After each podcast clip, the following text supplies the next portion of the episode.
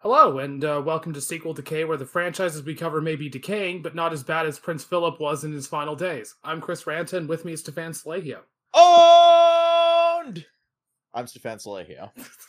Much as we should become a royal family podcast. Oh, we should. We should. Yeah. That's what the people want. The people peop- want us to cover the royal family. The people want us to to the people want us to deliver content, we- bi-weekly content about a family of like a million year old incestuous lizard people who would sooner see them die. All right, you know what? Fuck it. We're going to turn this into a royal family podcast. You ready, Stefan? Cut I'm to ready. music. Hi, and welcome to uh, Royalty Free. We're the uh, Royal Family Podcast. I'm Chris Ranta, and with me is Stefan Salehio. I'm Stefan Salehio. And uh, for our first ever episode, we're going to start by uh, deeply analyzing the royal family. Are you ready, Stefan? Yes. All right. I think it's safe to say that the royal family is just a bunch of racist, incestuous troglodytes. That would be fair. Fun fact the only reason they are known as the House of Windsor is because during the First World War, uh, obviously the, the British Empire was at war with the, with the German Empire, and uh, what we now know as the House of Windsor, like the British royal family, was actually German. I think they were called the House of Saxe, Coburg, and Gotha. So what they were worried about was that the people would kind of who had been, who were being to- told that all like Germans were like inherently evil they were worried that they would actually look up at their own royal family and think, hey, wait a minute. So they changed their name to Windsor, which is a much more English sounding name. So not only a bunch a bunch of inbred racist troglodytes, but also uh, se- uh secretly German inbred racist troglodytes. Okay, well, that does it for our first and last episode of Royalty Free. Once again, I'm Chris Ranta, and with me is Stefan Salehio. Join us next time for when we yell repeatedly that we should preserve that we should preserve Prince Philip's body in state.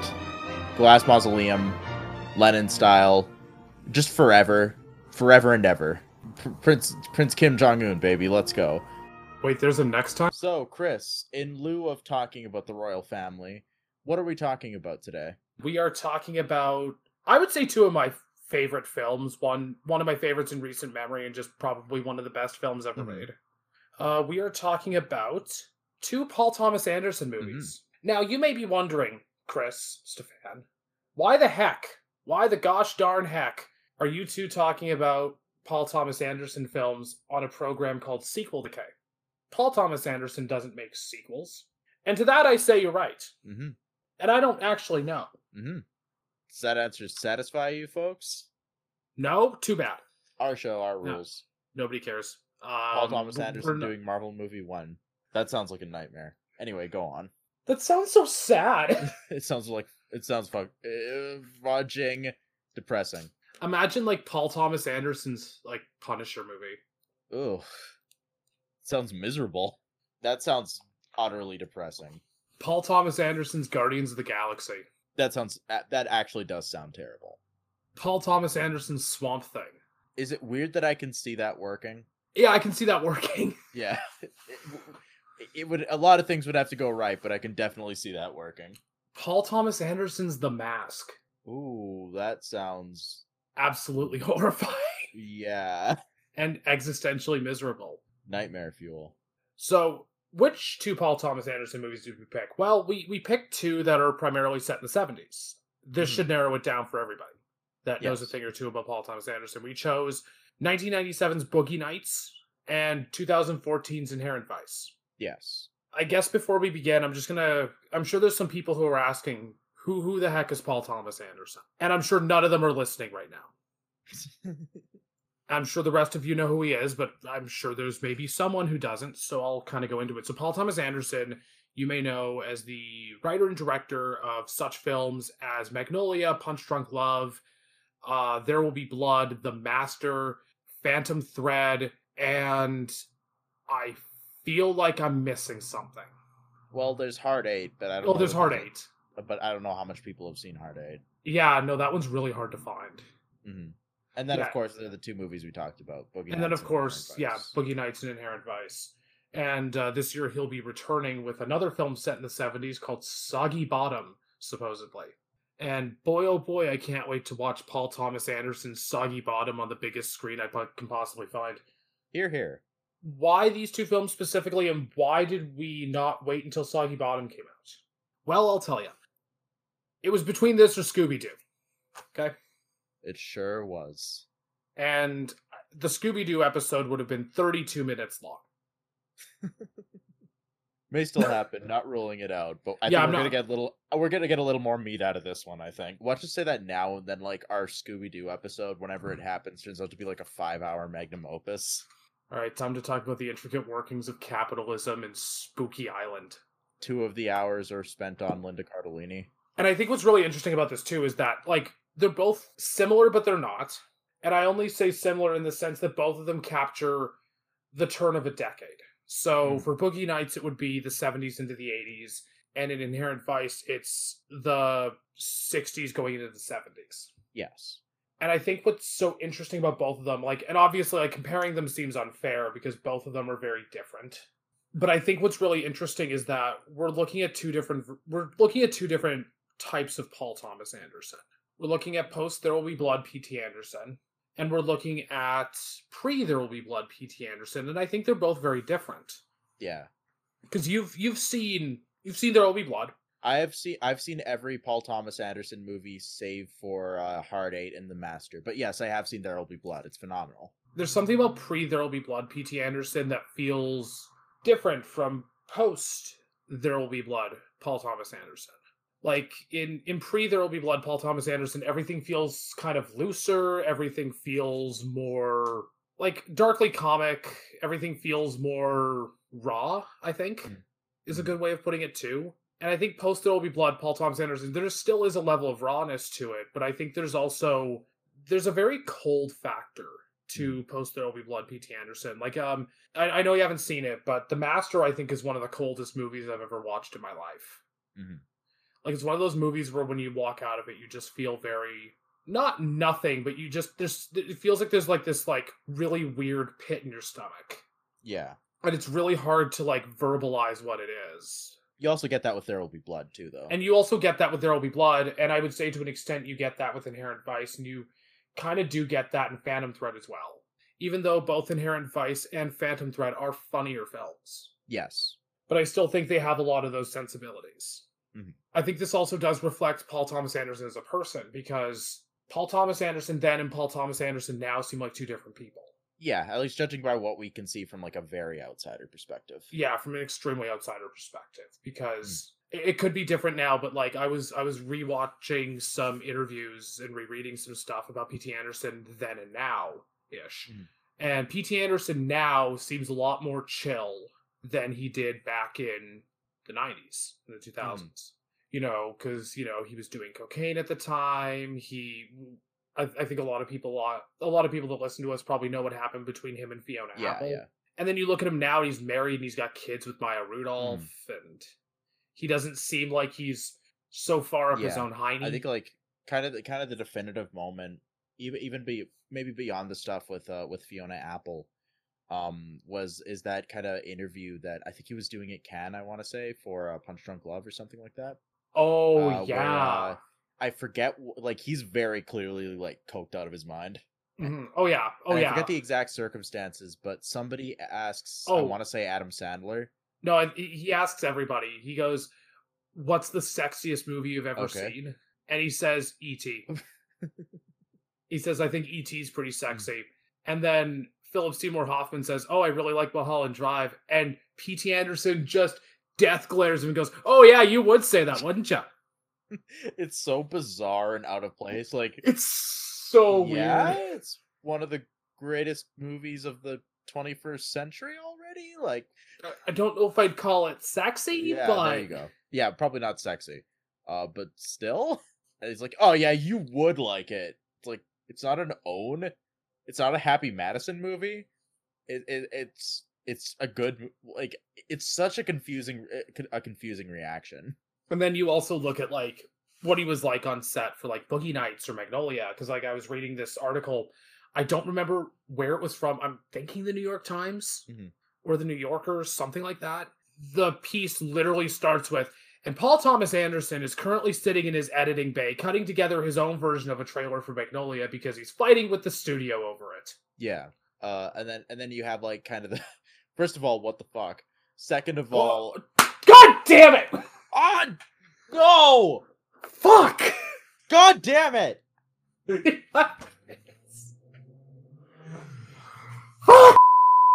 It's like we we we were in a we were in a zone there, but like the downside of being in a fucking zone is that you're not really thinking about what you're saying. Oh, I was I was thinking every word out. I know I was thinking that too, but then there was a point where I kind of like was feeling myself, and I was like, "Yeah, I can do this." And then like You're as I feeling kinda, yourself? Dude, You that's know what I- fucking gross. you know what I mean. That's fucking disgusting. Don't put that shit on me. I'm a professional. That's it. Stefan Salehio is canceled party. Let's go. Eh. Bring him down like Lindsay Ellis. It was gonna happen at some. God damn it. That's on me. You know, the network said that if we could if we could go 30 minutes without swearing, we'd be able to keep our jobs. Okay, so here here's the loophole. Did the network say it had to start at the beginning of the recording? Because if we start now and go 30 minutes, Oh yes. eh? You're right. That that's that's true. Yeah. All right. All right, All we're right. starting this over. Start the timer. All right. Go. Let's do this. Okay. So that so Paul Thomas Anderson trying to edit his own trailer together in response to the studio is a little intense. Mhm. Uh and then you you like you like counter like you counterpose that with Paul Thomas Anderson today where I think he was asked like with regards to Magnolia what he would do differently and he said like something along the lines of like cut 20 minutes and chill the f out Yeah. something along those lines. It, it, it really is kind of night and day. Also. I don't know what 20 minutes you cut from Magnolia, but that's neither here nor there. No, I mean, I wouldn't cut 20 minutes from it. I think it's perfect the way it is. No, me too, me too.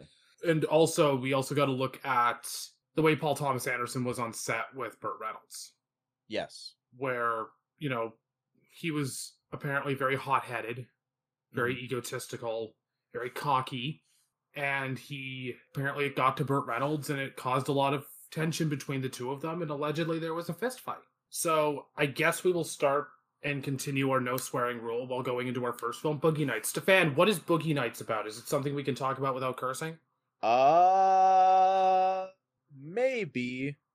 So, Boogie Nights is a 1997 movie directed by Paul Thomas Anderson and written by Paul Thomas Anderson, as well as starring um, Marky Mark and the Funky Bunch, which also includes Julianne Moore, Burt Reynolds, Don Cheadle, John C. Reilly, William H. Macy, Heather Graham, Nicole Parker, and Philip Seymour Hoffman. Uh, so it begins. It, it takes place over the course of multiple years, from 1977 to 1984. But it begins in 1977 uh, with Mark Wahlberg as Eddie Adams, who is kind of a high school dropout, um, living with his uh, dad and his shitty mom, um, who catches the Fuck, eye. you swore again. Damn it! We started again. We can do this. We can do Okay. this. So Eddie Adams is a high school dropout who kind of catches the eye of a adult film director named Jack Horner, played by Burt Reynolds, who and he catches Mr. Horner's eye for having a um a particularly large penis. Is the is I guess the direct way to he's a thick peened boy.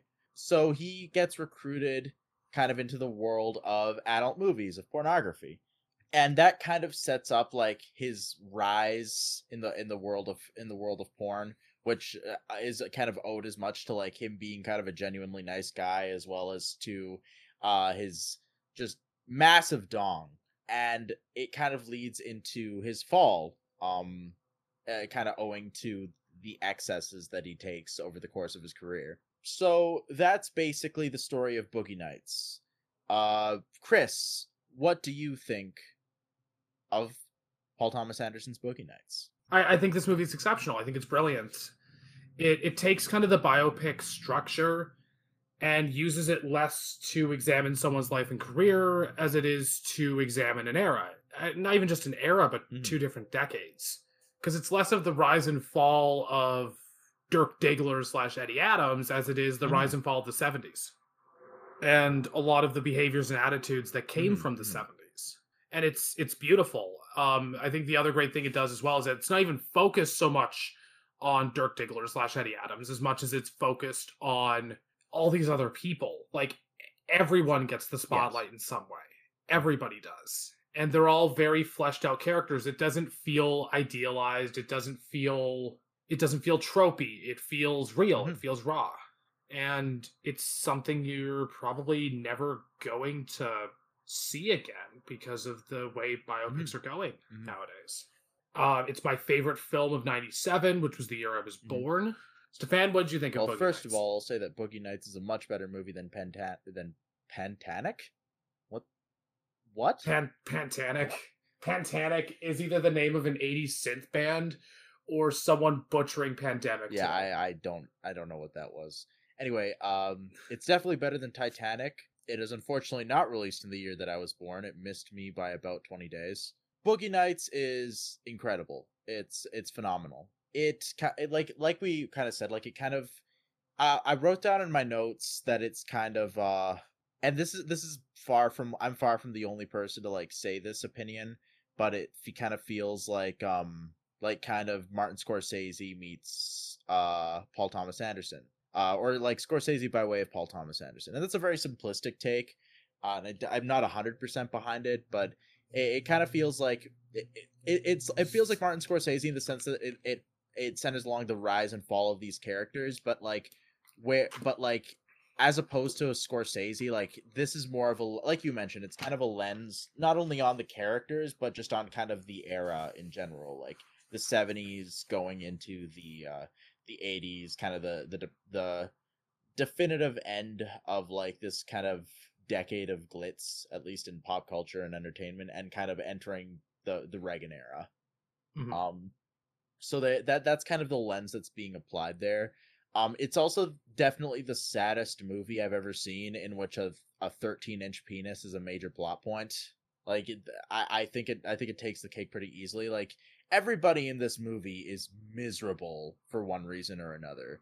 Like nobody really has a, a happy story. Everybody is kind of everybody is kind of setting themselves up for failure in one way or another. Um or and even like kind of the quote unquote char- the characters that have quote unquote happy endings find themselves compromised in one way or another. It is a truly truly sad movie and it is absolutely incredible uh, I don't have a thing wrong with it. Boogie Nights is incredible.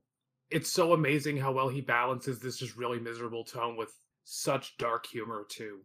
Um, there's there's this outstanding running joke for the first half of the movie involving William H Macy and his wife, where he's constantly walking in on her sleeping with other guys, and not even just walking in. Like there's a point where he goes outside out into the driveway, and he just watches a bunch of people looking in, as you know she's having sex with some guy in the driveway. Yeah. It's and it's kind of funny for the first little bit in a sad, pathetic way. Yeah, I think like William H Macy has it written in his contract somewhere that he has to play sad sex. Mm-hmm. And oh, this 100%. Is, this is definitely an example of that. Oh yeah, I mean Magnolia is a great example of that too. I'm just imagining Paul Thomas Anderson after doing a line of blow going, "Find me the saddest actor you can find." It's like William H. Macy, the man whose face is constantly drooping to the point where it kind of looks like it's melting. Yeah, yeah that guy. Yeah, I'll do. Wait, is it actually drooping, Mr. Anderson? It's it's it's a figure of speech. Hold this Did... candle to his face until it droops. I demand to see him melt, Mr. Anderson, like Frosty the Snowman. I say. Does another line of coke. anyway, excuse me while I continue working on my opus. and like the gag goes on, and it, it is funny, and it gets funnier every time. Mm-hmm. And then it pays off at the halfway point. Mm-hmm. And the way it pays off just hurts. Yeah. Like, a part of it is really darkly funny, but at the same time, you feel terrible. You're, you're put in this weird spot. I feel like, in a way, like William H. Macy's kind of character arc kind of sets up the, the, the rest of the movie in almost in almost a in, a roundabout kind of way because like obviously there's set like everybody else's kind of rise and fall is set up well beforehand mm-hmm. but like he he's just kind of a uh lives an ex- lives as an example of like what this industry does to people mm-hmm. uh where like obviously to to be in the in the porn industry in the 70s and probably like let's face the it entertainment today- industry in general. Entertainment industry in general, but like specifically the porn industry, which is just like I mean, we there's been the whole Pornhub con- uh, controversy recently. Like we know how scummy the porn industry is. Mhm. Like it's got to corrode at the soul a little bit. Um, and you can see that like years of this have kind of eaten away at William H Macy, and his kind of relationship with his wife is just living proof of that. And at the end of the by the end of it, it just absolutely destroys him. And obviously, that exact like career path like doesn't affect anybody else but that the industry and and like we don't not even just the porn industry but if you like you said we if we kind of zoom out to like the, the entertainment industry in general like that system as a whole is destroying these people Mhm. um it just happens to get to william h macy before any of them Well, yeah, and and I think just ending Macy's character arc right as we go into 1980 is just the perfect setup for what's about to come. Yeah i agree And I think it really does just symbolize just how swift and how hard and how tough that turn is not just for even the characters but just in real life just in general. Why don't we why don't we actually why don't you tell us a little bit about the 70s going into the 80s?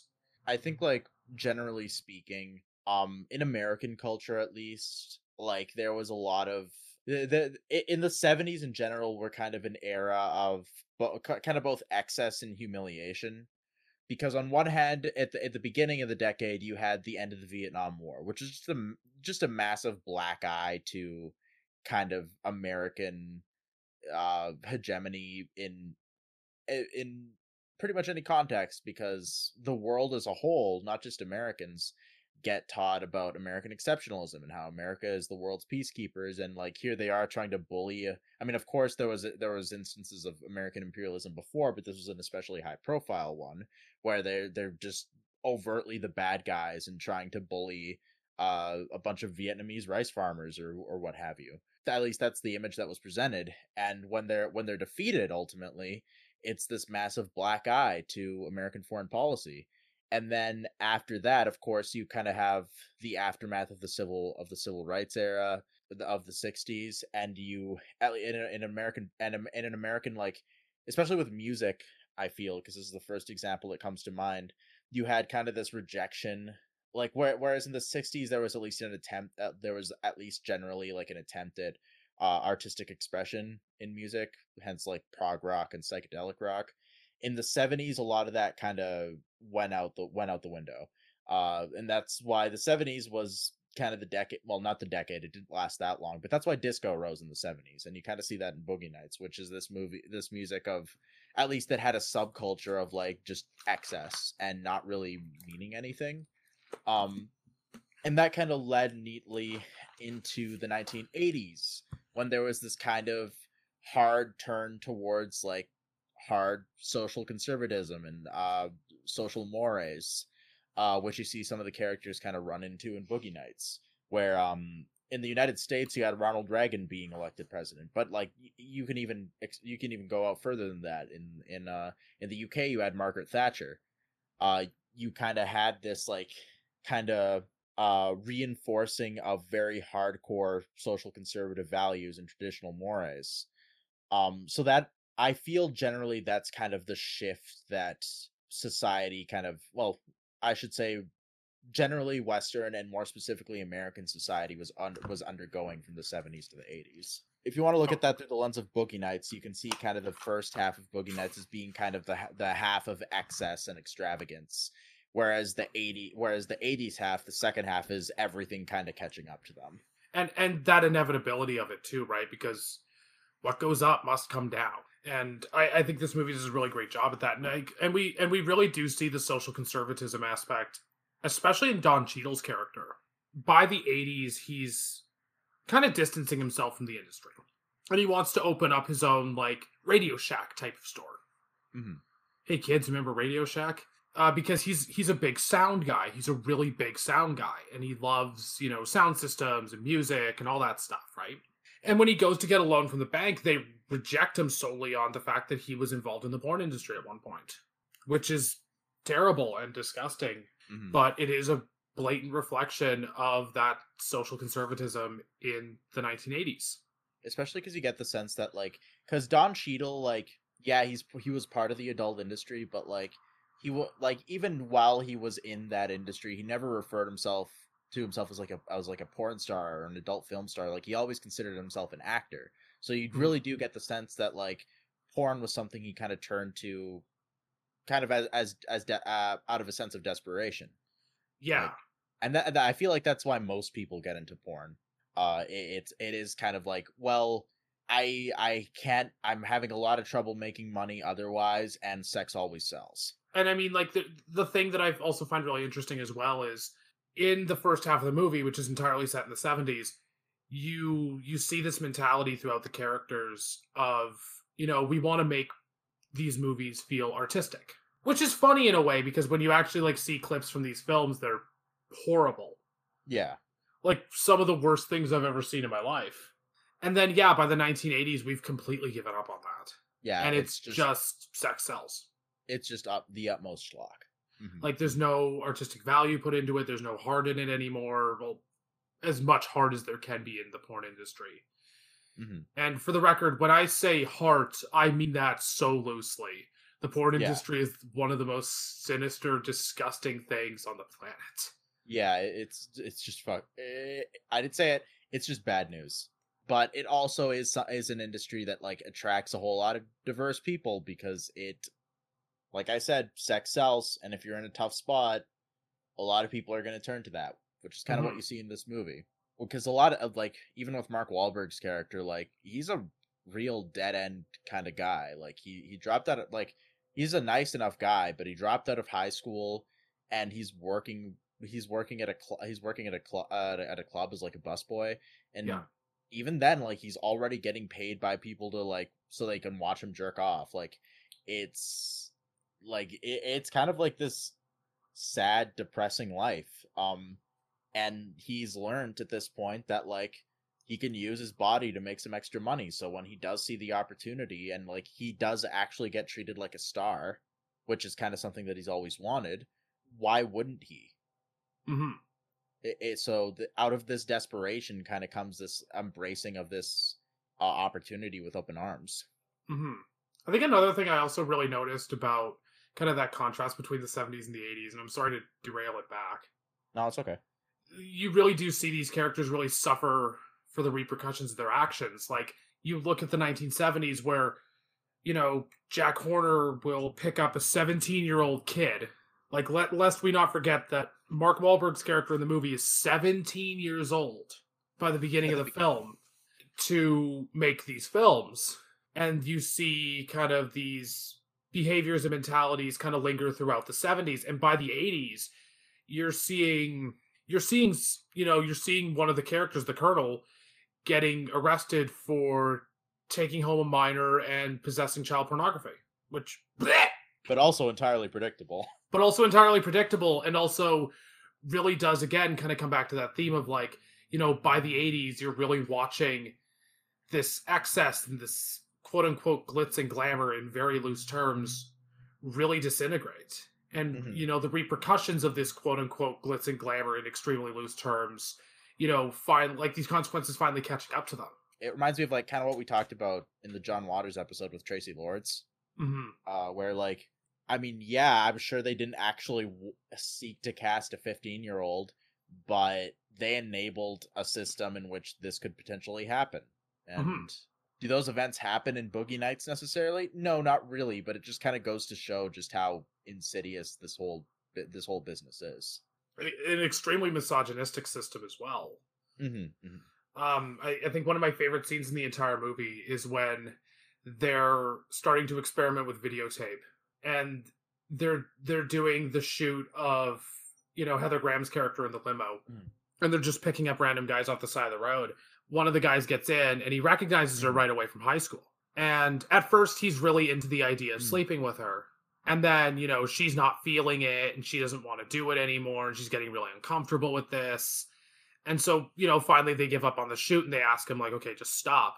And then, you know, he gets really upset and starts slut shaming her and says, like, "Uh, is this how you want to be remembered? And, uh, you know, nice life you've made for yourself and all that stuff. And it's like as soon as as soon as the men get turned away from from this kind of well from sex in general and when they get turned away from pleasure they immediately take it out on Mm. women it's got to be their Yeah. fault again an incredibly insidious thing but it really does go to show just how patriarchal the porn industry Yeah, is no kidding. I mean, and also, I mean, the, the more blatant example obviously would be like, you know, look at all the sleazy men in this, you know, in the entire movie. But like, I think that scene really hits it Mhm. home. But this is all to say that the porn industry is insidious and wrong, and like nothing's really changed. I don't think between the seventies and now. I mean, we just had the Pornhub scandal. Let's talk about the cast. And there's a great cast. It's It is a- it- It's absolutely stacked. Like, uh, Philip Seymour Hoffman is one of the greatest actors alive, and he's like a the mo like a super supporting role in this. Mhm. Um, why don't we start with Mark Wahlberg though? Because uh, I know you wanted to give him credit for for two seconds. Yes, I, I do want to give Mark Wahlberg some credit because he does something in this movie that I've never actually seen him do anywhere else. Mhm. This is the only film I've ever seen him in where he actually acts.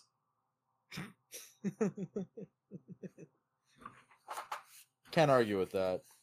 Um oh yeah, no, he's he's totally not just playing himself in The Departed and Ted. hmm No, no. I do, I do, I will admit to enjoying him in the other guys as the guy who shoots Derek Jeter in the leg. Oh yeah, no, and he's he's he's funny in the other guys, but again, like, yeah, he's yeah, more he's or less really playing himself. any actual quote unquote acting. I'm a peacock. You gotta let me fly. and and like the thing with like Mark Wahlberg, especially in the comedies too, like especially in like Ted or like the other guys, is that he's he's propped up Yeah. by everyone else. Like I don't think Mark Wahlberg would have been good in Ted on his own without like Seth MacFarlane and Mila Yeah. Kunis and Giovanni Mhm. Ribisi.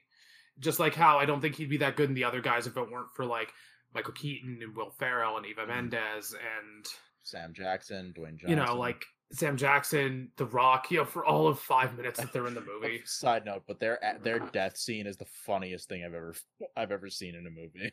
Oh, Aim for the bushes. it's so good.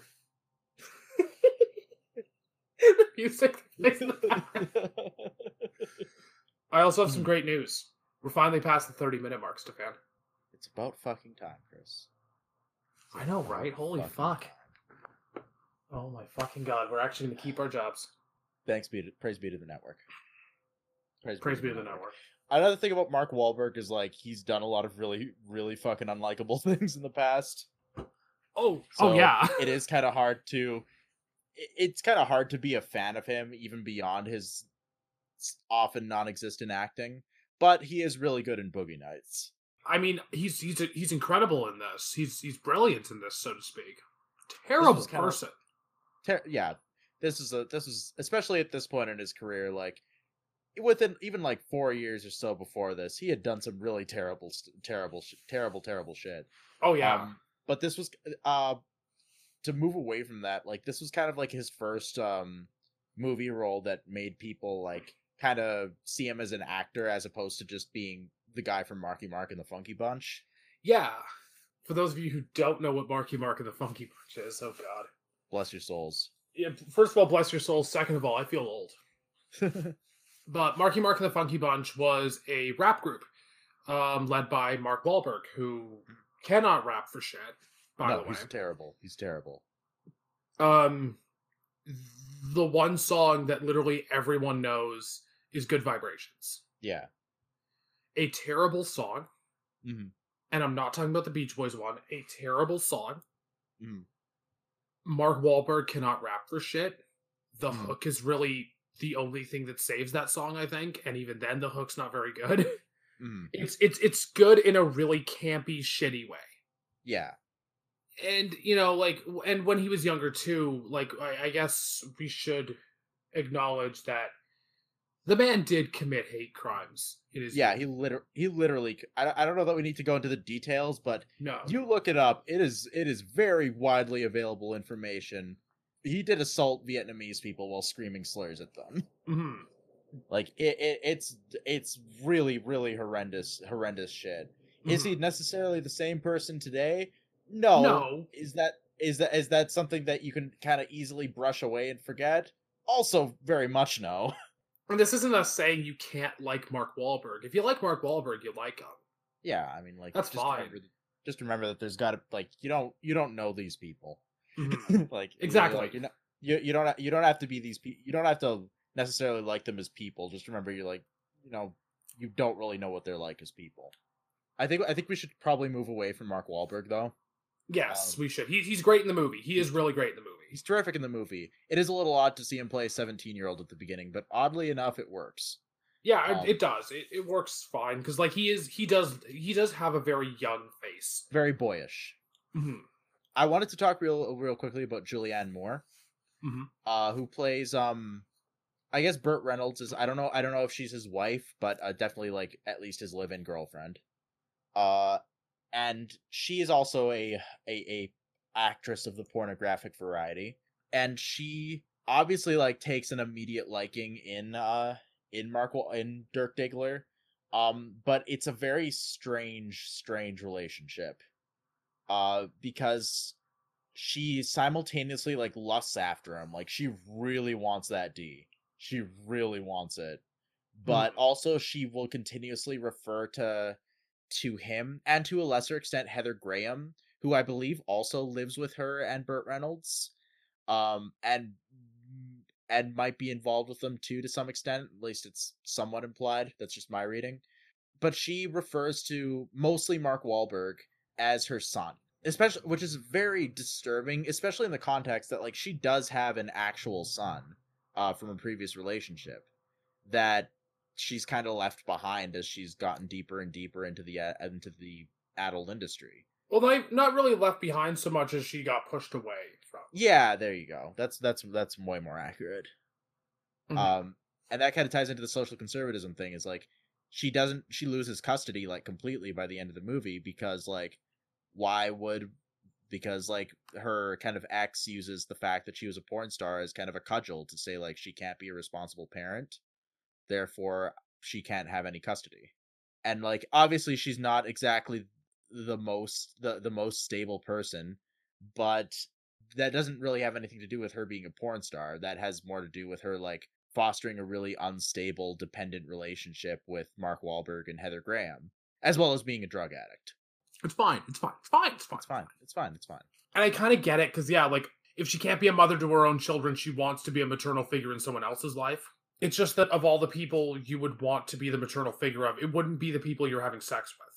yeah that that's the most kind of troubling aspect of it I think Mm-hmm. I uh, I saw like when when I was on Letterboxd when I was uh, uh looking at reviews for this movie. Um, I saw a lot of people saying things like, "I also want Julianne Moore to be my mom," and like, I get it, I get the joke, I totally get the joke. I'm not, a, I'm not a boomer, I get it, because Julianne Moore is awesome, but I, I think it also kind of misses the point of like just how disturbing that relationship is in Boogie Nights. Mm-hmm. That's not like something that should be like encouraged, and they're not encouraging it, but you know what I mean. I don't think the people on Letterboxd are deliberately encouraging it, but I think in a subconscious way they are. Yeah, it, it's it's definitely a joke, but I think it's worth pointing out in the context of the movie. Uh, do we want to talk about Burt Reynolds? Uh yes, my my my my friend Burt Reynolds, my about Burt personal friend. I, I really like, friend of the pod. mhm. and I I am a Burt Reynolds fan. I, I do enjoy the man. He, he makes fun movies. Mhm. Um, may he rest in peace. It's weird because like he really kind of wanted to stay away from this the second it came out, and I think a lot of that had to do with his relationship with Paul Thomas Anderson.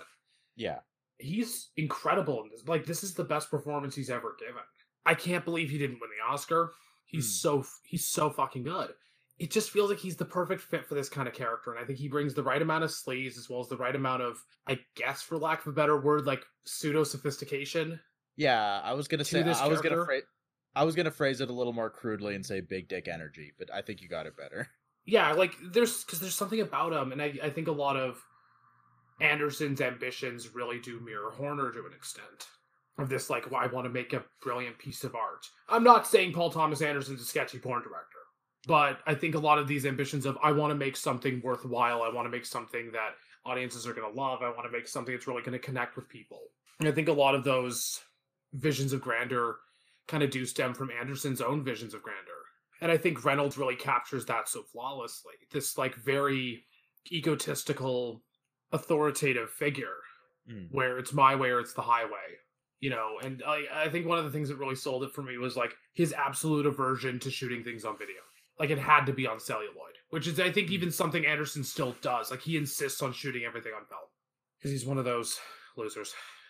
this is a, relatively minor point, but um, I th- like especially during the porn scenes when the porn scenes are filmed, like you just get this very. It's not like like this is these are not very titillating scenes because yes, of course, there's sex going on and uh Julianne Moore or, or Heather Graham or whoever are topless, like the, all that's going on, but also like there's constant like cuts to like cameras just watching everything happen Mhm. and you really get the idea that like this is people at their kind of their most vulnerable to an extent um and i'll talk about this again at the very end and like they're just kind of being exposed to the world and it's a very disquiet uh, like uncomfortable feeling that like especially with how like their vulnerabilities come to kind of come to bite them in the ass at the end it it does it is this kind of very quietly uncomfortable feeling I, I I think what's also really uncomfortable too is like when you cut back to them, just like just watching them. Right, it's very dead eyed and stoic. yeah yeah yeah There's no like there's no emotion. It's very cold, Mhm. and it just makes it that much more unsettling. hmm hmm And like there's there's nothing about this movie that feels titillating. I think this is like the least, and I mean this in the in the best way. I think it's a really great choice. Mhm. Like it is the least sexy movie about porn I've ever seen in my life. No, I totally. and I think it's and I think it's way better for it. the most sexy movie about porn, of course, is uh, Bucky Larson, Born to Be a Star. Oh, I was gonna say Showgirls, but okay, that works too. Close second. Yes, of course. I've never seen that because I hate I hate Nick Swardson, but I've seen it. I uh, what what's the verdict? You know, I turned it off about twenty minutes in. That was probably the correct the correct call. I- think it was around the point when he's coming like everywhere, like a fucking water sprinkler, All and right, well- screaming like a fucking hyena. Well, I'm uh I'm glad I've never seen it because the last thing I need in my life is Nick Swardson coming. Uh, so we're ju- we're just gonna move on. We're just gonna move on past that and talk about the last half hour. I think I think yeah, and like one of my favorite scenes in the movie is something that happens and kind of takes up a lot of the last half hour, which is um Todd played by Thomas Jane. Mhm. What the hell is John C. Reilly's character's name? Reed. Uh, yes, yes, Reed Rothschild. yeah, Reed played by John C. Reilly, who's brilliant in the movie, by the way. Same with Thomas Jane. Yeah, yeah, absolutely. I forgot Thomas Jane was in the movie until uh, look, I had to look it up, but like he's he's fantastic. He's in it for a lot more than I remember. Yeah, he does have quite a few like Um, establishing scenes, like in the first half, but it's mostly the second half that he's in. but he's brilliant in it. But it's it's Todd, Reed, and Eddie, and they go to this guy's house to try to you know try to s Mhm. scam him. Like they they bring like I think it's like what like flour or Baking baking, powder. powder. or something, and they and they try to disguise as Mhm. cocaine and you know try to fuck this Mhm. guy over. And the, the guy in question being surprise Alfred yes, Molina. my favorite character. We've, we've watched uh, two surprise Alfred Molina movies this year. Hell yeah. Um, one of them Yeah. was good, you know, and he's just coked out of his mind. He's listening to this really shitty '80s mixtape, which includes like Rick Springfield and whatever. And you know, he finally realizes this whole thing's a fucking sham. The whole thing derails so quickly. Like it is like So poorly conceived. it's so poorly conceived, and it just derails so quickly. Thanks to Thomas Jane, like th- it could have easily gone fine. But again, arrogance gets in the way, and that's the big thing of this movie is like arrogance and ego will always get in the way. Mhm. And this kind of surefire attitude of like, oh, everything's going to work out in the end. And again, like the, coming back to the turn of the era thing, it's that just, you know, like that's what really brought down that mentality of the 70s. Mhm. The last half an hour is you just watching this literal train wreck in slow motion Mm. until finally these characters wind up in the exact same positions they were in before. And then the movie just ends. Yeah, it's a very um kind of mixed note to end the end the movie on because on one hand you do have characters who have relatively happy endings, like Don Cheadle uh like Don Cheadle uh, wanders into a donut store and like happens upon a rivalry, uh, a rivalry, a robbery where everybody's brains get blown out but him, and he just Mhm. kind of takes the money that was about to be stolen and uses that to to open up his shop, his Mhm. stereo shop. So he kind of gets what he wants.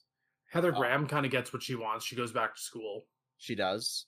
John C. Reilly becomes a magician, albeit a magician at a strip club, but a magician nonetheless. hmm But you have Dirk Diggler, who kind of who's going back to becoming a porn star. It it is this kind of disquieting moment because like he is technically just just back to where he started, and he does his like usual like hype up routine in the mirror, and like he zips open his pants and out out out plops his uh his uh big thick cock. But the thing is, it looks fake. It looks extreme It looks like a prosthetic. Like and I think I definitely think that's by design because it just kind of it just kind of gives you that that thought of like all this for just a big fake looking cock. Yeah.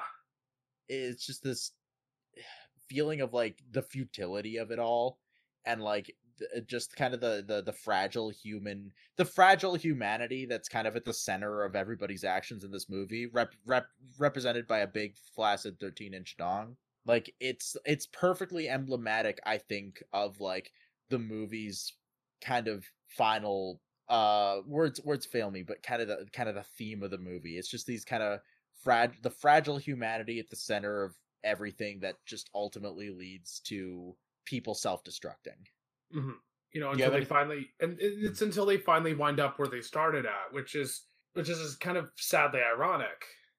Because like these people want to move on to bigger, better things. They want to be bigger and better than they are, but they're stuck, Mhm. and they'll always be stuck until they actually do something to fix it. Material conditions have to change in order for things to progress. yeah you know, in the case of Wahlberg's character, it is also really sad because, like, th- there is also kind of this feeling that he is content with it at the end of the day, which is heartbreaking because we've seen what it's done to him. It almost feels like this almost very quiet but content defeat. And it's so bleak. I love it. I think it really hits home and I think it's really beautiful in a really miserable way, but I love it. I feel like shit. well that's as good a cue as any to lead us into recommendations for boogie nights chris do you recommend boogie nights I do. I really do. It's it's it's one of my favorites. Um, early P.T. Anderson is always great. P.T. Anderson. I think I actually, you know, every P.T. Anderson movie's good. I haven't seen a bad one. It's it's heartbreaking. It's devastating. It's hilarious. It's so intelligent. Mhm. It's really mature for again for someone who made it at the ripe old age of twenty six. And yeah, it's it's one of the I don't know. It's it's just a movie that really sticks with you. yeah It's on Netflix. You have no In excuse. Canada. In Canada, in the states, it's on HBO Max. Can't recommend it enough. Go look at Mark Wahlberg's prosthetic 13-inch cock, absolutely and then spend two and a half hours with some very miserable, pathetic people.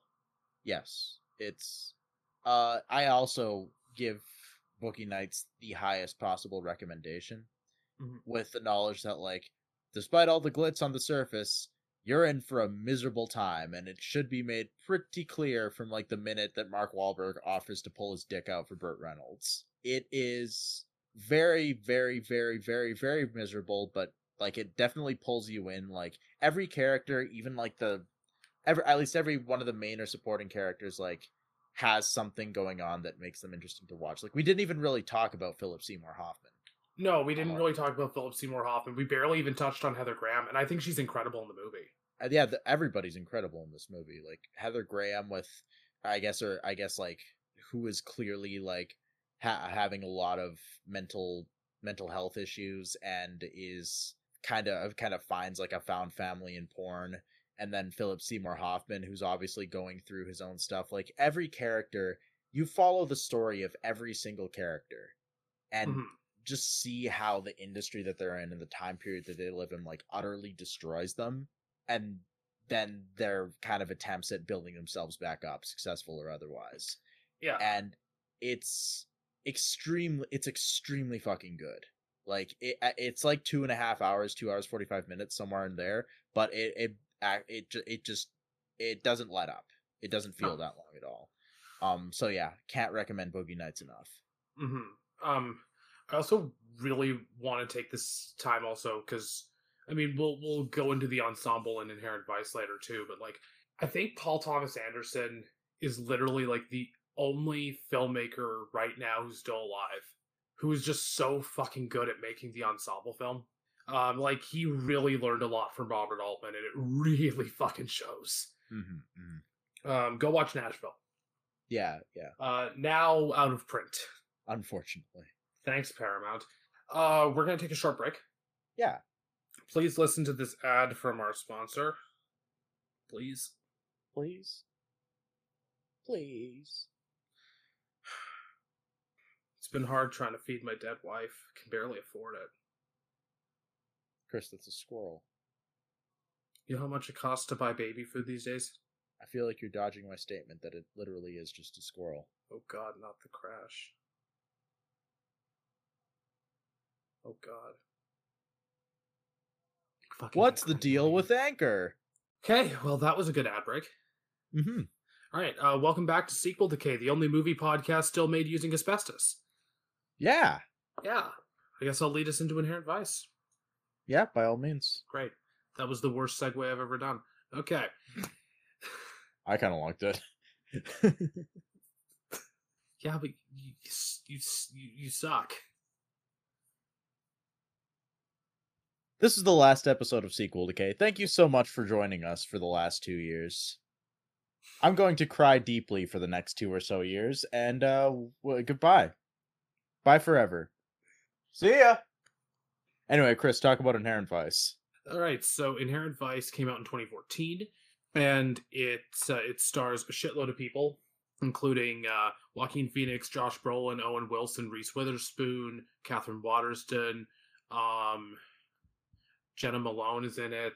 I keep forgetting she's in it.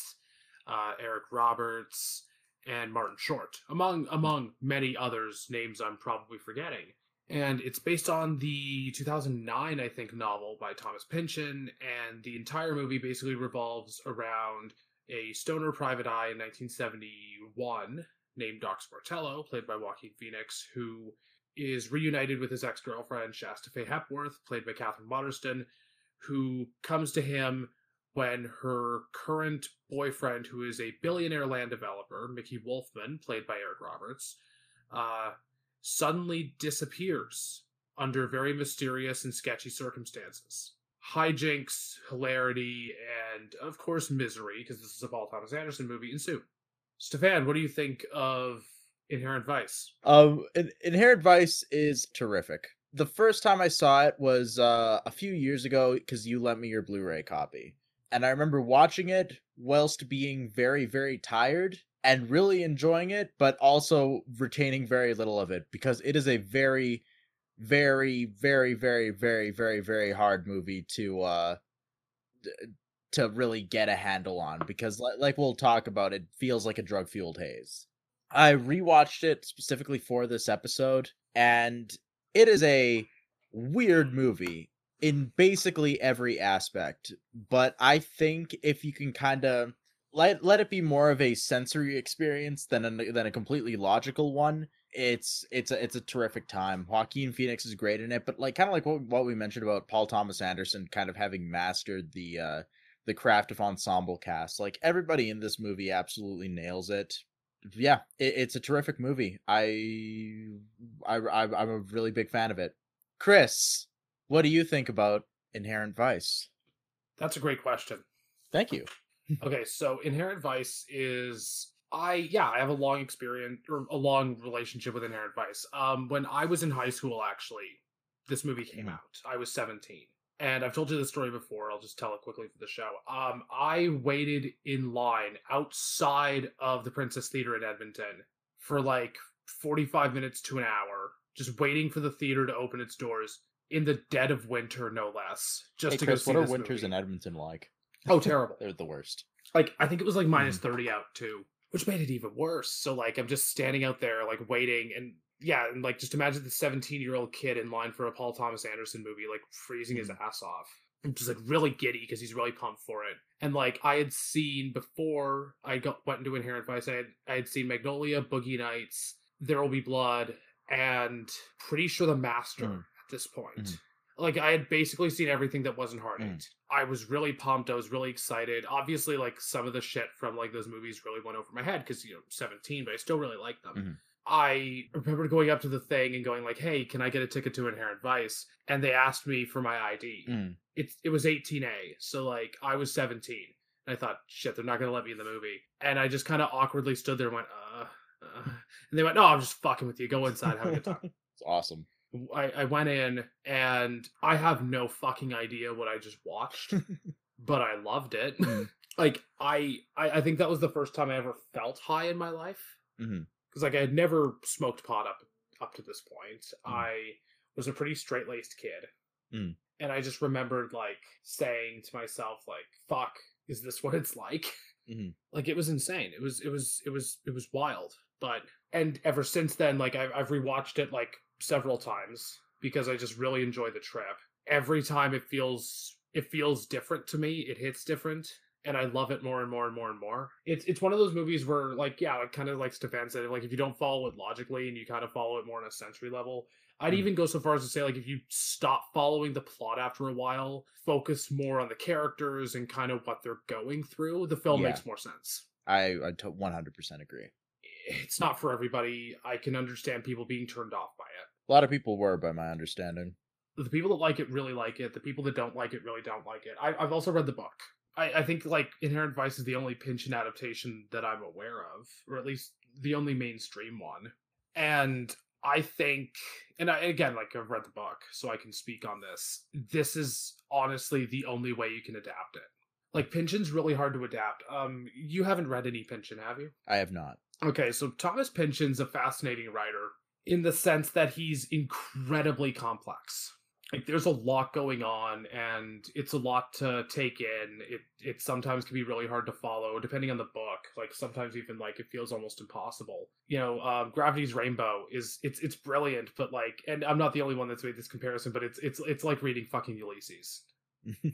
Like you're in for a fucking like it's a daunting task and it's a big fucking book too so like holy shit but it's it's so goddamn rewarding when you get through it. And i think inherent vice is one of the easier Pynchon books i've read. I'd say like this or like the crying of lot 49 are some of the easier ones to get through. It also helps that they're shorter. Ultimately yeah Pynchon is yeah Pynchon's complex and i think inherent vice this this is the only way you could adapt it. It this hmm. is the only way that makes logical sense to me. You know, I, I think it's as good an adaptation as you're going to get. I think it sticks to the book really well too. Like, I don't think you're losing a whole lot if you're losing anything at all. This is as good. Like, this is probably one of the best book adaptations I've seen in a while. I guess let's talk about the turn of the decade again. Hell yeah. We We right. so So uh, time. kind of like Boogie Nights, but also unlike Boogie Nights. Um, this film is reflective of a turn in the decade. Uh, this time it's the 60s going into the 70s. And we only really get like idealized flashbacks of the 60s. Um, but ultimately, this is a commentary on the death of the hippie culture.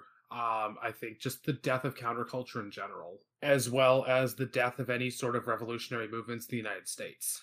It's it's not really an actions have consequences thing like in Boogie Nights, it's more of a just a slow, somber defeat and kind of the impact that it has on these characters. Specifically, just with Doc, though. Like, I think everyone else is relatively adjusting to it and coping with it as best as they can. I think Doc is literally the only exception to the rule. Yeah, because by the end of the 1960s, the ca- a lot of counterculture and revolutionary movements in the United States had basically died because of the death of Martin Luther King, because of the protests that erupted at the uh, Chicago DNC in 1968. Um, Also, um, counterculture really died because of the Manson family Yeah. and the Sharon Tate murders, which are referenced quite a bit throughout the film. You know, because of and because of that, you see kind of this slow rise to authoritarianism, which would really peak in the 80s. Mhm. But that slow rise is really coming is really building up in the 70s. You also kind of see like kind of to to bolster the thing the, your point about the death of uh, die off of countercultures like you kind of have like kind of the complete ex- exposing i guess uh, that's probably not the right word but like kind of the the revelation that kind of hippie subculture never really amounted much to anything in the way of actual material change you did it you did kind of see kind of the death of the death of the hippie as it were. Yeah and and like you said like the death of the hippie really does come back come down to it comes down to a lot just the sheer fact of yeah hippie culture was getting everyone nowhere. I mean if you uh I mean, we, we we've talked to death about like different counter-revolutionary movements in the '60s, and just because I've been rereading Revolution for the hell of it, I guess I'll talk about Abbie Hoffman who I I I have very conflicted views on for the like in, in, a very broad general sense. Um, I think he has said some very brilliant things. I really do.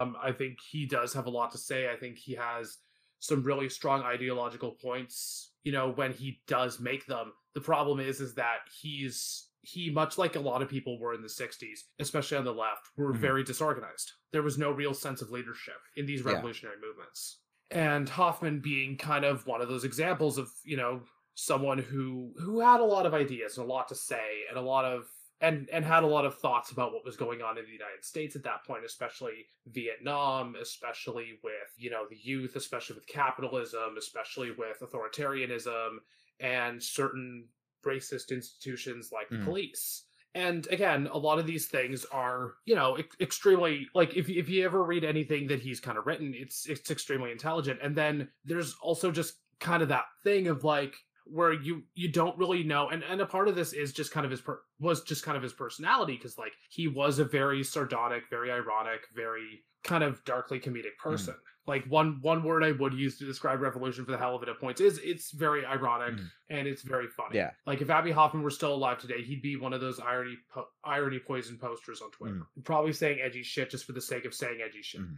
Again, the problem with him, and again, like this is emblematic of literally every revolutionary movement in the '60s, is they didn't gain any traction because they were extremely aimless and didn't have any sense of organization. Yeah. Like, I mean, it comes in again with the title of the book, Revolution for the Hell of It. Yeah.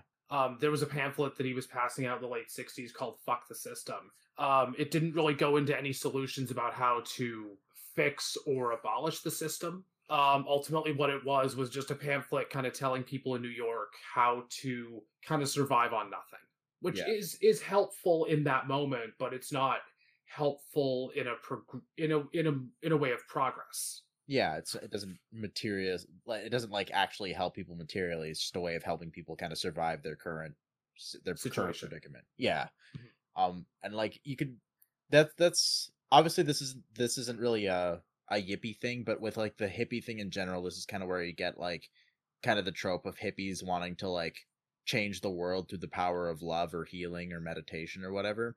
Yeah. It's obviously sometimes it's more played for stereotypes or laughs, but like generally you did have this feeling of like what you know we can change the world with our with our with our thoughts and our our our good vibes, etc., as opposed to actually doing anything about it. Yeah, like it was too peaceful, mm-hmm. and again, extremely aimless. I, I don't want to say thoughtless. Again, I, I think I, there there were ideas and there were thoughts and there were good things that came out of it, good literature that came out of it.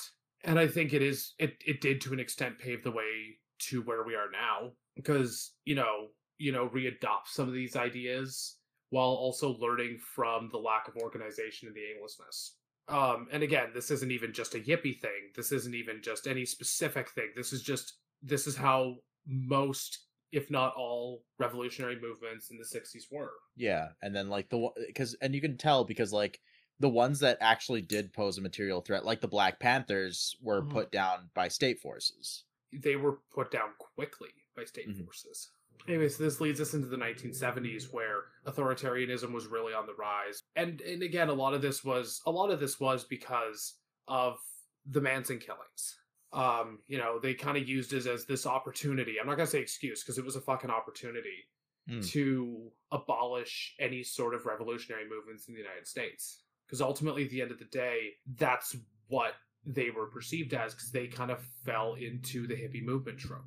Yeah, you can kind of even see, um, like in, in Inherent Vice, like co- there are literally, uh, there is literally, I believe, a scene where Doc Sportello is kind of interrogated by two COINTELPRO agents who basically were like kind of these government operatives who basically their whole job was to destroy revolutionary movements. Or even like if you look at the scene where they get pulled over by the cops, Mhm. um, about halfway into the movie, and you know the cops go up to the car and they say like, "Oh, if if we see you know more than two people in a car together and they all have longer than shoulder length hair." And all these specific things, like we need to investigate them, or even again, just kind of the dynamic between um, Josh Brolin's character Bigfoot Bjornson and um, and Doc. Like this, both of them clearly despise each other, and they're both clearly at ideological odds. And I think Doc still kind of has this like very hippie mindset of like, oh well, you know, if I if I show him love and compassion, then he'll finally, you know, turn around. Um, at the end of the day, like he has to be aggressive with them in order to get what he wants. Because I think the only times he actually kind of wins against Brolin's character in the entire movie are usually when he does finally stand up for himself. One scene in particular being when they're in uh, they're in the restaurant. Josh Brolin's just like scarfing down pancakes and screaming in Japanese. Motto panqueco. Great, great man. Um, Josh Brolin is my favorite part of this movie. he's so fucking funny, and we'll we'll talk about the cast in a minute. But there's this exchange that they have where where you know like they're they're discussing they're they're discussing different like things about gold and stuff like that, and even heroin. Uh, Brolin's character says to Joaquin Phoenix like, you know, if if you weren't uh, if you weren't going around trying to score dope in high school, you would have been able to pick up on this. Sportello finally gets the finally gets the one up on him, and he and he uses that line back on him. And it's in those moments where he he wins is when he stands up for himself and really kind of fights back. It's never when he tries to show any level of compassion. So ultimately, it does kind of tell you like you do need to fight back against these establishments in order to kind of get what you want. It like it doesn't have to be super violent. Like I'm not asking people to bring out a fucking guillotine, but like you do need to stand up for yourself. You can't just rely on compassion and love to fix everything because that's not how the world works. Especially not for compassion and love. Showing compassion and love to people who have zero compassion or love for you. Exactly. Like these are people who fucking despise you. But how does the turn kind of reflect Sportello? Is a very important question because a lot of this film does kind of revolve around uh, Doc ultimately having to kind of cope with it Mhm. in a way. And I, I'm going to start with my big, bold analysis and my kind of fan theory here. And I, I'm sure other people have brought it up too. I just do not have the receipts to prove it because I just didn't bother to Google it. But I'm really, really fucking certain Tyre's second half of this movie after the Ouija board sequence, which is a flashback. I'm pretty sure that the that most of, if not the entire second half of this movie, is completely in his head. Uh, the movie wraps up super neatly. Um, he ends up back together with Shasta. Um, him and Bigfoot finally see eye to eye for the first time, kind of in that love conquers all way. Um, because he kind of goes, well, if if he had a partner, you know, he won't be such an asshole. There's a lot of very dreamlike imagery throughout the, and a lot of very like oddly surreal but absurdist imagery throughout the film, throughout the second half as well. Mhm. Um, like you know, Josh Brolin's character eating God knows how much weed, Yeah, yeah. Just a whole plate like a it. fucking psychopath. Yeah. just a whole plate of it. And like him even saying, like after a long, hard day of committing civil rights violations, like it, it does feel like it, it feels it feels like almost parody. And in that sense, it does feel like it's really in his head. You also look at kind of how when Shasta does come back and return to Doc um, after the first half of the movie, she is literally wearing the same kind of clothes and having the same kind of style that he ideally sees her mm-hmm. in. So he is ultimately just seeing an idealized version of his mm-hmm. ex girlfriend, which is incredibly fucking Yeah. depressing. And I, and I, and ultimately, I do think that this is a reflection on Doc struggling to cope with this turn of the decade because he can't cope with mm. it. He can't adapt to these surroundings. He can't adapt to these mm-hmm. circumstances. Um, I guess to come back to Abbie Hoffman for a minute.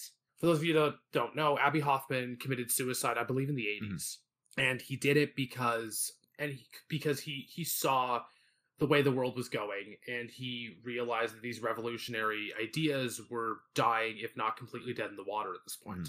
and he just decided there was no point Mhm. he gave up and i would not be shocked whatsoever if that was eventually what happened to doc Yeah. that he just eventually just completely gave in and just saw no point in continuing on.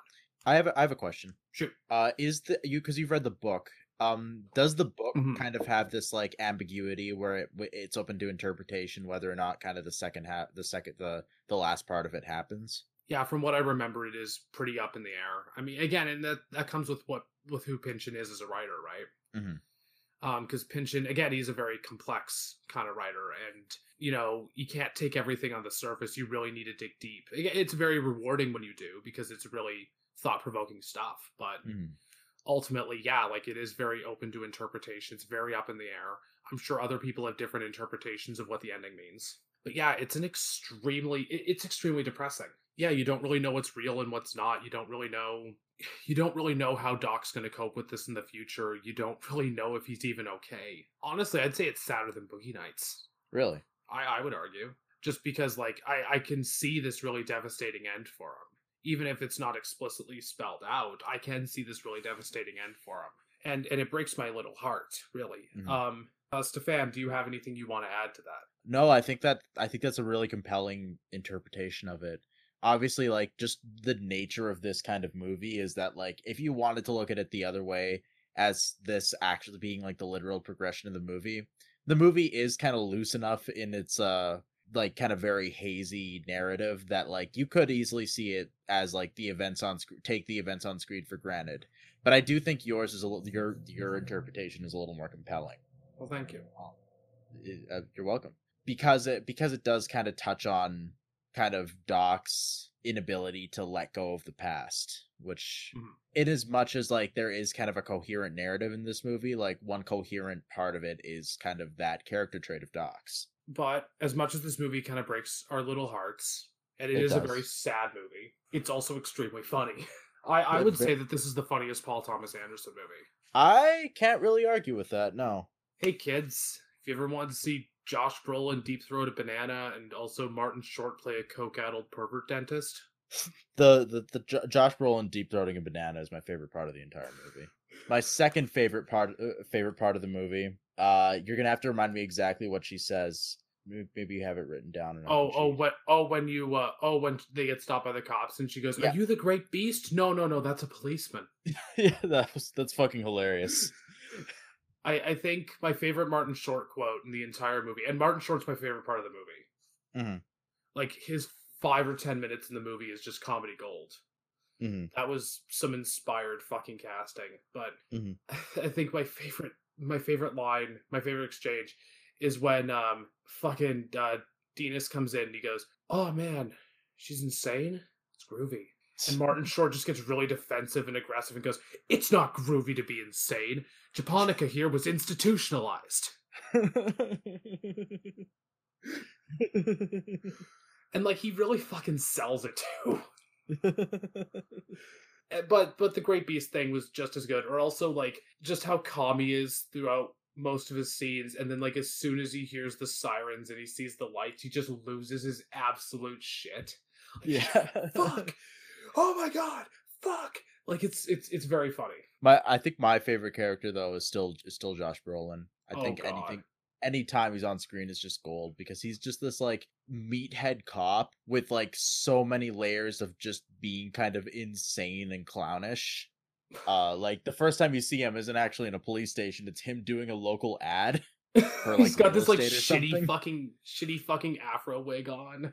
Yeah yeah he's just yeah. making so many like he's just trying like it, it reminds me of like the Steve Buscemi how you do how do you do fellow kids 70s edition. exactly exactly uh like he's never not being like even even his fucking dialogue was like after a long after coming home after a long day of committing civil rights violations or just eating in a japanese res- restaurant yelling moto panikeko at the at the at the waiter Or, like, psychotically too. Yeah yeah and uh at the very end where he just like eats an entire plate of weed he, he's just this kind of unhinged reactionary cop with a massive goofy streak goofy streak who's like also like you know, there's one scene wh- where he's at home and like his wife is clearly this dominant dominate domineering force in his life so he has to take out his like weird erratic aggression elsewhere. It's and it's just so delightful to watch I, I think my favorite Josh Brolin quote in the entire movie, and I'm gonna butcher it a little bit because I can't remember it very well, but like when he says, "People have called me a Renaissance cop. I am a I am a man of many things. One thing I am not is stupid." I'm people have called me a Renaissance cop.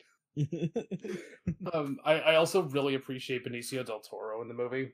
Yeah, he's great. He's not in the Um, movie for as long as I thought he would be, but he's very great. I also really like Katherine Waterston. A because she's great in the movie, but B you can see just how much of a height difference there is between her and Joaquin Phoenix. Which is kind of it's awesome. She- Long live my short. yeah, king. I didn't. Jo- Joaquin Phoenix, Secret Short King. You'll love to see it. I Um, feel like every male like like major actor in Hollywood is actually really short. Like oh, I'm pretty sure Robert De Niro is pretty short. Could be wrong about that. Mhm. Uh, obviously Tom Cruise is tiny. I'm sure there are other examples. Joaquin. Phoenix is like five seven. Sorry. Joaquin Phoenix is like five seven. Yeah, yeah. It's it's very entertaining to me. What one of the one of the funnier moments in the movie for me, and like this was more like something that's completely out of everyone's control. Mhm. But like in the opening scene of the movie, you really notice the height difference. Yeah. it's blatant. Uh huh. Um, and Katherine Waterston's like what I think like five eleven when I did my research, Yeah, something like that. Which isn't like super freakishly tall or anything like that. But like I think I'm I think I have like two inches over her. There's but like and then you like contrast that with like the scene where like they're walking on the beach together and they clearly deliberately made it so that Joaquin Phoenix looks taller than her. it's like who I feel like Paul Thomas Anderson went through the dailies and went, "Son of a bitch," like, but it's also like who are they? Who are they trying to fool? throws his arms up and you're like, "Come on." You can't conceal my man Joaquin's power. Uh, so anyway, yeah, but like that that that to me was funny as shit. She's great in the movie though. She's Yeah. phenomenal. Like whenever I think of Katherine Waterston, I, I think I think about her in this movie a lot. Mhm. I think one of the things I really like about her performance in this movie, especially in the very beginning, is you you get this very maternal sense from her in the dynamic between her and Joaquin Phoenix. Yeah. There's something and and I think the height thing really does go into it. I don't again it wouldn't shock me if like those scenes on the beach and like other stuff like that where they do make him seem taller than her. I, I wonder if that was a deliberate choice because in that first scene it makes a lot of sense. Like she's kind of this like I don't want to say domineering, but like she does have more of a head on her shoulders, so to speak. She Mhm. seems more adjusted to more well adjusted to what like her current material conditions. Kind of sees, and I mean the movie even kind of sees Doc as kind of this child. Mhm. In contrast, Yeah. it, it is very depressing, and I think it does really set up the rest of the movie in a way Mhm. one of my favorite scenes or one sorry not one of my favorite scenes but like one of my favorite moments in that opening is when you know he walks her to her car and she's about to drive off and she says watch your feet. Just that kind of like still kind of keeping an eye on him to make sure he's not completely fucking everything up for himself Yeah. and then you know she drives away and then you know cut to the great fucking music Mhm. Terrific music. goddamn some of the best drumming i swear to god that song some of the Mm. best fucking drumming Yeah. i've ever heard in my life Uh, with, with Katherine Waterston too, like in the in, again in that first scene, like you kind of get like this odd like kind of adjustment of like kind of the noir dynamic, um, Mhm. because Katherine Waterston very much is not not not to a T, but kind of like a quasi femme fatale character. But Joaquin Phoenix, on the other hand, aside from like a stoic stiff up stiff upper lip kind of noir detective, is this kind of bumbling stoner jackass. And it's it's a very it's a very nice little kind of Yeah, because like it's kind of I don't know if I would define her as a femme fatale. I that's why I said quasi. Like she's not really there, but Yeah, I don't even think there really is like a femme fatale or even like kind of like your straight laced detective in this movie. no, no, definitely not. It, it like it really does feel like it kind of inverts the noir thing there because it really does feel like Stoner Jackass and his girlfriend who moved on, well ex girlfriend who moved on. Um, Yeah. I think also one of the best characters in this movie is uh, Sortilege, uh, played by Joanna Newsom, who again is fantastic. She's and she also narrates the film, and she's phenomenal in it. Goddamn, um, very very underappreciated. I think when we talk Yeah. about movies like this, um, she's kind of Doc's voice of reason. She's kind of the one trying to get him to get the point, but she's also trying her best not to like pull her hair out and scream at him.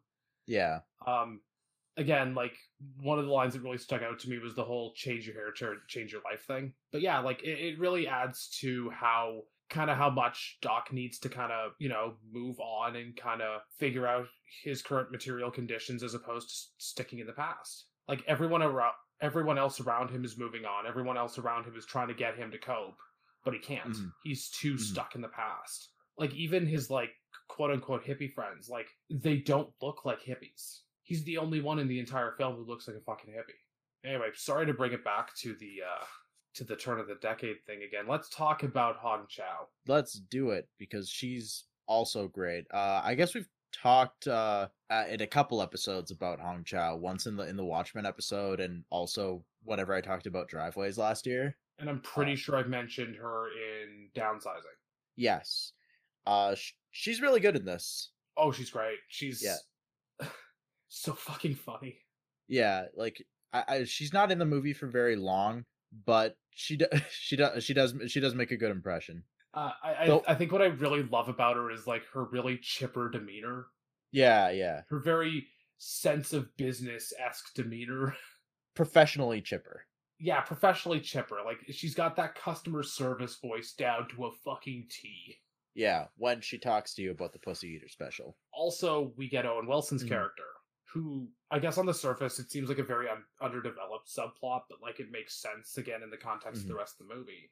Uh, he plays a guy named uh, Coy Harlingen who was a sax player for a surfer rock band. Um, think um, kind of the mm. lively ones in a way, or like a Dick Dale kind of thing. And eventually, he became an informant for the police, and you know he had to abandon his family because of it. And they're under the impression that he's dead, kind of. Um, that is until his wife Hope, who is played by Jena Malone, and I keep having to remind myself that that is in fact her. I Jesus, more often than not, I keep forgetting. um, you know, when she finally starts to become suspicious because of money that's coming mm-hmm. in, and she doesn't know where the fuck it's coming from, and she thinks that he's still alive, knows that she's still or knows that he's still alive. You know, and ultimately it kind of resolves itself at the end, and like it's it, it does seem kind of underdeveloped on the surface, but again, it, it, does come back to that theme of you know, just kind of being stuck in the past and wanting to go back to the past and wanting to go back to the way things were. Mm. Uh, Coy ultimately sees his family as an escape. Yeah. This idealist escape. That like if he comes back to his his wife and child, you know, they're gonna welcome him back with open arms and things are gonna be fine again. Mm-hmm. When in reality that probably wouldn't be the case. Yeah. I don't see things getting progressively worse, but I definitely th- see things being hard for a while. Mm-hmm and again like a lot of this is coming from speculation because i don't know how much of what happens in the second half is really in doc's head and what's not mm-hmm.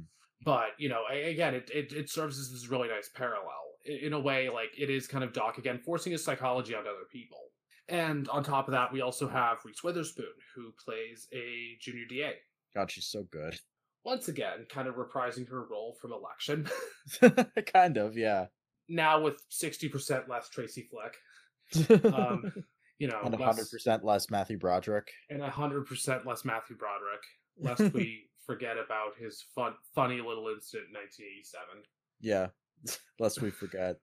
100% less Matthew Broderick fantasizing about hate fucking her, I guess. That happens in election.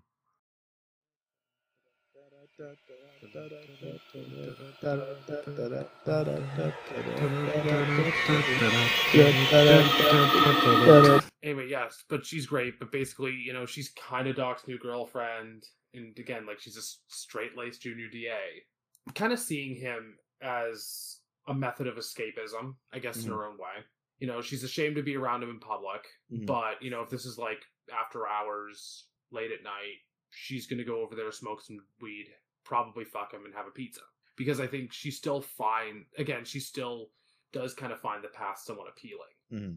So I think she's coping in her own way, where it's like she's kind of taking advantage of the fact that he's still stuck in the past as a method of escapism for herself. Because while she does, she has kind of moved on to an extent, I think she still does kind of yearn for it. And then we also have um, Maya Rudolph is in this briefly too, which my my favorite part of watching this with you again was when you said Maya Rudolph's in this? And I went, yeah, they're married.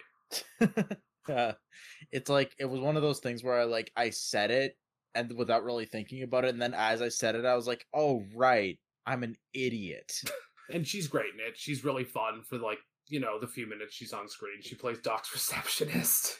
I, I, I do really like how his his office is literally located in a dentist's office. hmm That, that is that is some quality shit.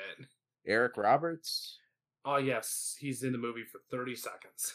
He's in every movie for 30 seconds, it feels like. Yeah, basically as long as they give him a check. But he's fantastic in this. You know, for what he has to do, which is you know look doped out of his fucking mind. So basically, he played himself and he did a great job. Yeah, good job, Eric Roberts. Yes, great job, Eric Roberts, star of Cool Cat Saves the Kids. Oh my god. Is is, is that true? Yes. I tot I I I've watched I I'm aware of that movie and I totally blanked out the fact that he was in that movie. Probably because I don't think he was actually in that movie. I I'm- I'm I'm like I'm like 50% sure you're fucking with me, but And just like that, yes, he was. oh okay. Yeah, because he was at the yeah, like the section where Cool Cat finds the gun and prevents a school shooting. Oh wow, okay. Oh, he really will be in anything if they pay him. Uh, probably. I'm gonna send you a really funny picture. Mhm. This is this is legit the IMDb page for Cool Cat Saves the Kids. Oh hell yeah. You're gonna notice the thing that's wrong. What? 18A? Is there full frontal nudity in Cool Cat Saves the Kids? cool Cat whips out his massive 13 inch prosthetic penis after telling himself he's a star in the mirror. Are are we sure that I'm not looking at the Cool Cat Shaves the Kids IMDb page? Uh, that was a stupid joke. yeah, Um, I liked it. no, no, you shouldn't have. Um, Well, I I- did. Fuck you. I for I forgot that Michael Kenneth Williams is in this movie for 30 seconds. Oh, right. He does not have a lot of screen time. No, he certainly does not. He is wonderful. He's very good in his screen time as a member of the Black Guerrilla family. Who also has ties with the Aryan Brotherhood. this movie makes sense, folks. this movie's fun. Like I, I wish he was in the movie more, honestly, because he just Yeah, has the same. one scene, and I do really like him. Like, Yeah, yeah. oh, he's also great on Boardwalk Empire. That I've not seen. Oh, dude, it's such a good show. I've heard it's very good. It's it's wicked. Mhm. Um, We talked about Josh Brolin deep throating a banana. Maybe not for enough time. I feel like we could go for another few hours on that specifically, but I think uh, we can Yeah. that. you know what? Yeah, I do. We want to talk about Josh Brolin deep throating banana for three more hours? Yes, and I'm glad you asked. So first, it starts with a Right. few subtle licks, and then he gets, a- then you know he gets a little more into it. Like he he likes gets a bite in there. he gets he gets a bite in there. You know he's a little nasty, uh, and you know this, and he starts getting into a groove. You know this is all while while Joaquin Phoenix is looking on in complete and utter confusion. I I wouldn't even say confusion's the right word. I would almost say just fucking bewilderment. Me- mesmerization. He's stunned, Yeah. Anyway, this scene goes on for like two minutes. and it just holds on it too. It's beautiful. It's a work of art. This is high art, folks. An exceptional film. I fucking love it. It's so fucking good. hmm And on that note, Stefan, do you recommend Inherent Vice? I do highly recommend Inherent Vice. It's not for everybody, for certain. It's weird as hell, and like we said, it's best followed on a on a sensory level. Just throwing kind of all like logical plot progression out the window, like Chris said. Mhm. Like it, you almost might be better off if you just kind of forget about the plot at a certain point. Um, but boy, is it worth it. The cast is phenomenal. Joaquin Phoenix and Josh Brolin are are are, are golden. Are golden. They're great. Um, but also like it does have this kind of it's it's very funny, but it does have kind of this melancholic edge to it, and. Uh, like again, like with Boogie Nights, it is on the longer end, but it doesn't really feel like it's on the longer end. I guess unless this is really not your movie, in which case the, you're the, you're gonna you're definitely gonna feel the length. For me, at least, it really it really flew by. Mhm. Um, but kind of long story short, this is a terrific movie. I highly recommend. I I highly recommend checking it out, especially if you are, are kind of like okay with kind of this hazy narr- narrative style. Um, but yeah, Inherent Vice rules. Chris. Uh, can't recommend it enough. I al- I also do recommend the book, Mhm. which is wonderful and brilliant. It, it is it is a shorter read for Pynchon, so I, I I think it would be the ideal starting point. To be honest with you, um, I think the movie is a little more rewarding once you read the book. Stefan, Hmm. take the hint. Okay, okay, okay. Fine, I'll learn to read. Jesus. I know, I know, it's very tough. hmm I, like I said, this movie is very sad in its own way. Like I said, there's something kind of cold-hearted, not not cold-hearted, but just something kind of cold about it. Like it's not really in your face about how miserable it is, but it really is. The cast is incredible. I think the movie's style is great because it doesn't. It, it feels like a drug-fueled haze, but it also just almost does feel like a dream. It is very surrealist in nature, while also playing on like theater of the absurd. For the first time, I decided to finally watch this stoned. I would like to apologize to Stefan now. Eh. Because I'm very annoying when I'm stoned. Been told by myself. I mean, I I like literally stopped the movie dead every 15 minutes or so to talk about the the, the Josh Brolin deep throating and banana things, and I was stone sober, so yeah, and I was like baked out of my mind and like frantically writing notes because I had finally figured out this movie in my eyes. your third eye had opened. My third eye had opened, and I was so hungry.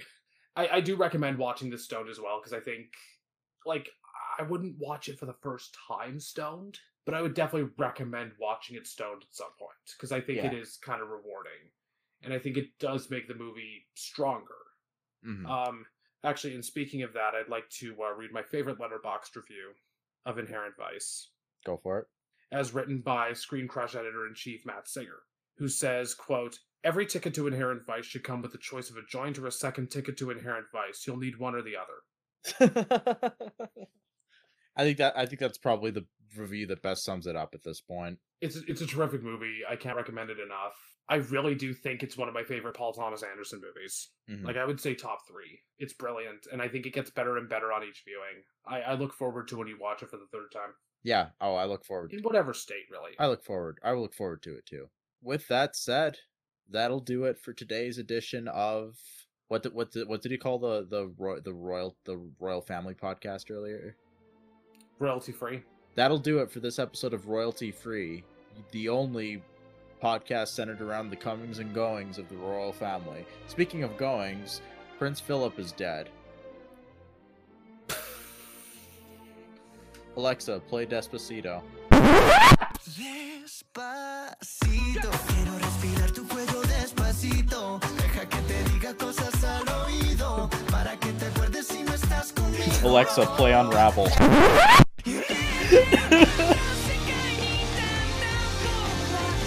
it's just Unravel while like a camera is superimposed over the queen's face. No, no, no. I want. I want a Koyaanisqatsi esque fast motion shot of Philip's corpse slowly rotting and decaying over the course of decades while Unravel plays in the background. like the unraveling of just Bones. It's a metaphor, kids. Fuck the monarchy.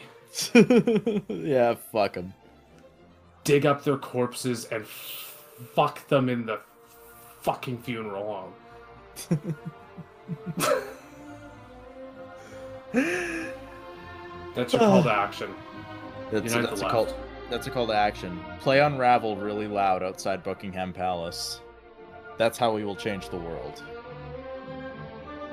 I think Abbie Hoffman said something like that in Revolution for the hell of it. Pretty sure he said exactly that. I'm pretty sure he said exactly that. Anyway, uh, sign off time. Stefan, do you want to do it or do you want me to do it? Uh, you do it this time. I think I did the last two. Okay. I think you just did the last one, I could do it. It's not a big deal. but you Um, suck at it every time. I'll do it. Fine. no, no, no. You can do it. You can do it. It's fine. Go on.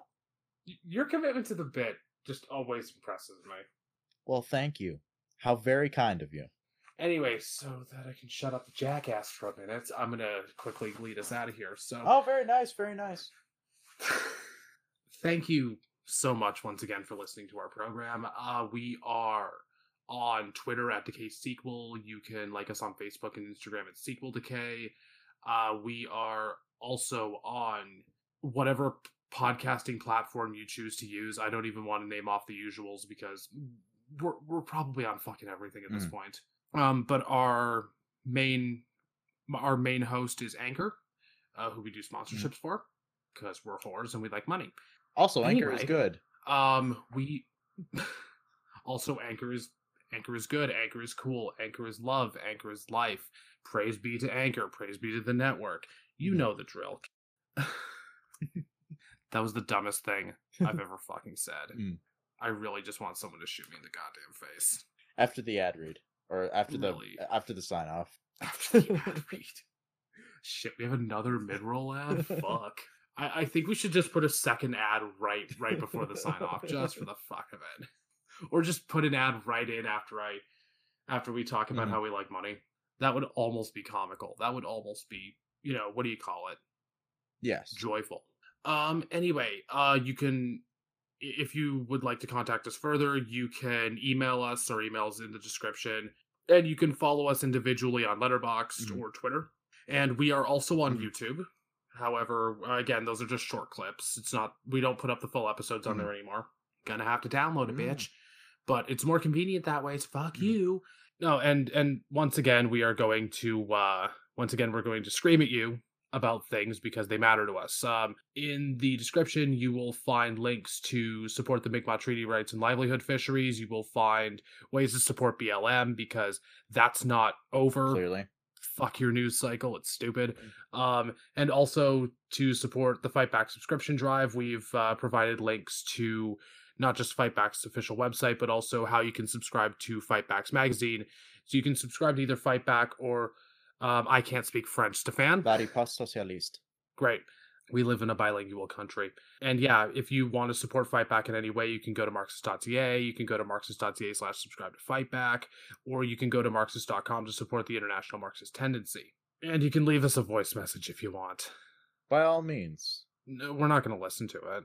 Oh, oh, and I forgot to market something. We are going to listen to it. Market something. Hey kids, do you like baseball? Boy, do I. Well, Stefan's got a really shitty, I mean, nifty uh, baseball blog going on called J Slam, which uh, is uh, hosted on Substack. Yeah. Um, you can either read it for free just to give him an ego boost, or you can uh, you can pledge a paid subscription of what either six dollars a month. Six dollars a month or uh, sixty dollars a year. Yes. Um. Well, I, I can I can tell you I'm paying for it, so I th- I think it's good. It is good. Thank you. Um, and thank you I- very much. Um, if if you're expecting it to be kind of a dry read, no, it's not. Uh, it's very much written in your own voice, which I do appreciate. Uh, yeah. Yeah. Um, I I find it to be very charming, very fun, entertaining, and engaging baseball analysis. Mhm. And if you're a big Jays fan, I recommend you give it a read. I definitely worked very hard on it, so I would definitely appreciate anybody who checked it out. Oh, of course. I mean, I I mean, I think it's lovely. Mhm. Cranks my yank. That I aim to crank the yank. Will Chris ever make a blog on Substack? No. Substack is for cowards. Well, now that we've established how Chris feels about me, uh, did he, did he say we're on Twitter and whatnot? Yeah. Twitter. Letterboxd, Facebook. Yeah. Okay. Oh, don't add us on Facebook, please don't. By all means, do not add us on Facebook. By all means, do like the sequel decay page on Facebook. Do not find Yeah, just don't add us on Facebook. Unless we Tho- personally those- know you, do not add us on Facebook. Yeah. Yeah, like you can follow us on Twitter. I don't Brandon doesn't post at all. I I post on occasion. Uh Stefan posts on occasion. Um you can like I think honestly the best place to follow us, especially if you're just more interested in like our movie opinions, uh, would just be Letterboxd. Yeah. You know, we post up a couple jokes here and there. Letterboxd is one of the few social media platforms that doesn't act actively make me hate myself. Uh, yeah, cuz like you can really filter out the stupid on there. Yeah, exactly. Whereas on Twitter it just feels like a constant. Yeah, yeah, exactly. On that note, good night. Good night. Sleep, Sleep tight. tight. Don't let the bed bugs uh peg you.